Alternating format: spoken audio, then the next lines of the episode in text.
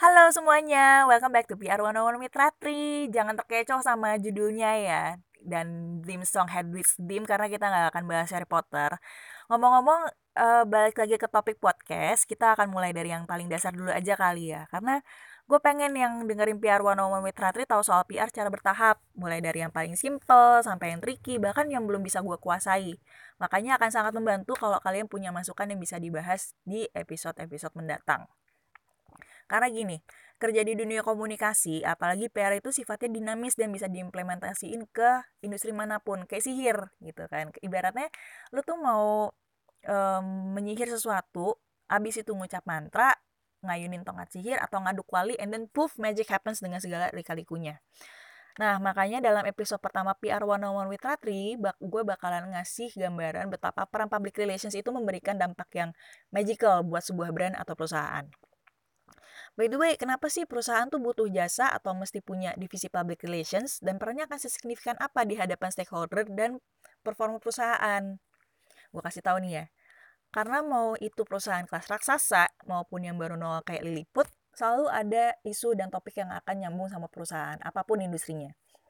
Misalnya nih, gue ceritain um, ada topik soal kris nih yang digencarin banget dari kuartal terakhir dua ribu sembilan belas sampai sekarang.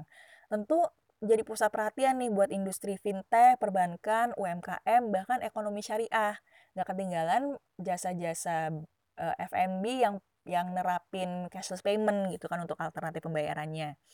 Alhasil nih, perusahaan yang udah berhubungan sama topik kris bakalan berlomba-lomba cari perhatian publik nih dengan berbagai kegiatan, misalkan uh, apa namanya press conference, terus juga talk show, media gathering, fokus, fokus group discussion, gimmick, fitur baru, bahkan kolaborasi sama perusahaan-perusahaan lain, dan tentu masih banyak lagi nih. Kalau misalkan udah kebanyakan ide kayak gini, biasanya perusahaan tuh nggak bisa mikir sendiri. Makanya selain ngandelin tenaga marketing dan sales, P R justru berperan untuk menyentuh hati konsumennya. Cerita dikit nih ya. Marketing sama P R itu kan sering dianggap punya peran yang sama atau paling nggak mirip. Padahal, correct me if I'm wrong ya, tujuan utama kegiatan marketing kan mempengaruhi seseorang untuk menyadari keberadaan dan akhirnya tertarik sama topik itu. Sementara P R tuh mainnya lebih dalam lagi dan lebih jauh. Yang mana tujuannya adalah menyentuh dan menggerakkan hati seseorang untuk mempertimbangkan dan akhirnya tertarik sama topik itu karena rasa relatable.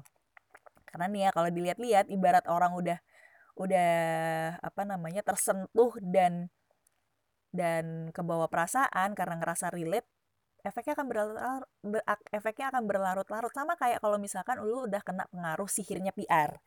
Misalnya nih, dari segi pemberitaan banyak yang naikin karena sudut pandang yang diambil dianggap seksi di mata teman-teman media. Udah gitu, P R value yang tinggi nantinya akan mendatangkan keuntungan buat perusahaan, apalagi kalau dimuat, dimuat di media papan atas.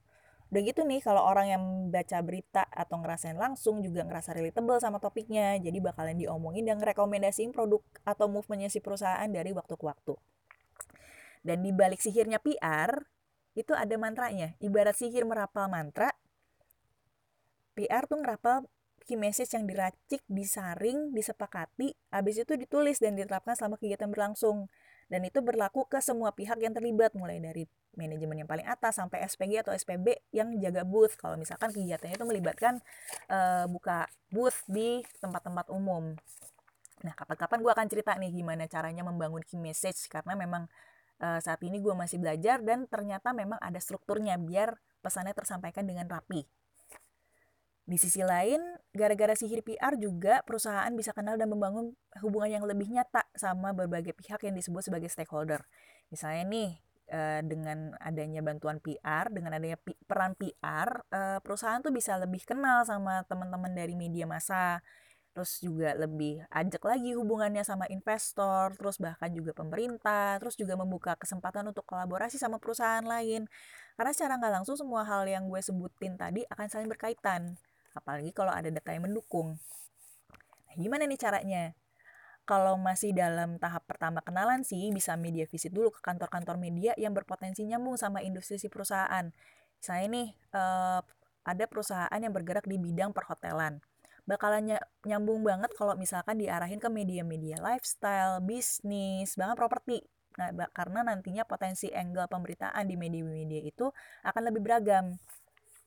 Contoh lagi nih, kalau misalkan mau ngadain kegiatan uh, corporate social responsibility atau C S R, bakalan lebih ditanggap kalau bersinergi sama pemerintah, lembaga resmi, dan komunitas setempat. Apalagi kalau tujuannya membangun daerah atau punya dampak yang akan terasa di waktu yang akan datang.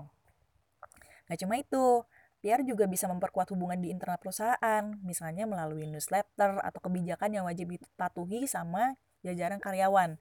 Misalnya nih, di sebuah perusahaan gede itu menerapkan ada uh, satu hari di mana makanannya itu mesti plant based gitu, dan yang tujuannya adalah mengurangi uh, sampah-sampah makanan dan juga hidup yang lebih sehat.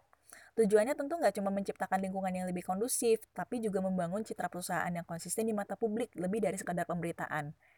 Jadi balik lagi nih ke pertanyaan, sesignifikan apa sih peran P R di hadapan stakeholder dan performa perusahaan? Dan based on contoh-contoh yang gue terangin tadi sih, gue bisa bilang signifikan banget. Emang sih seringkali kenyataannya butuh waktu panjang untuk membuktikan kesaktian P R dalam hal ini.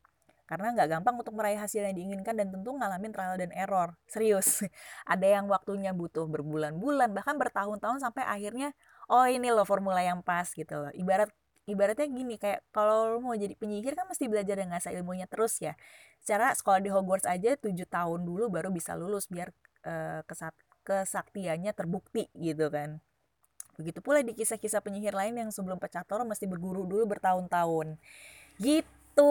Anyway, segitu dulu sharing gue di podcast P R one oh one with Ratri, and see you on the next episode. Akhir kata, finite incantatem.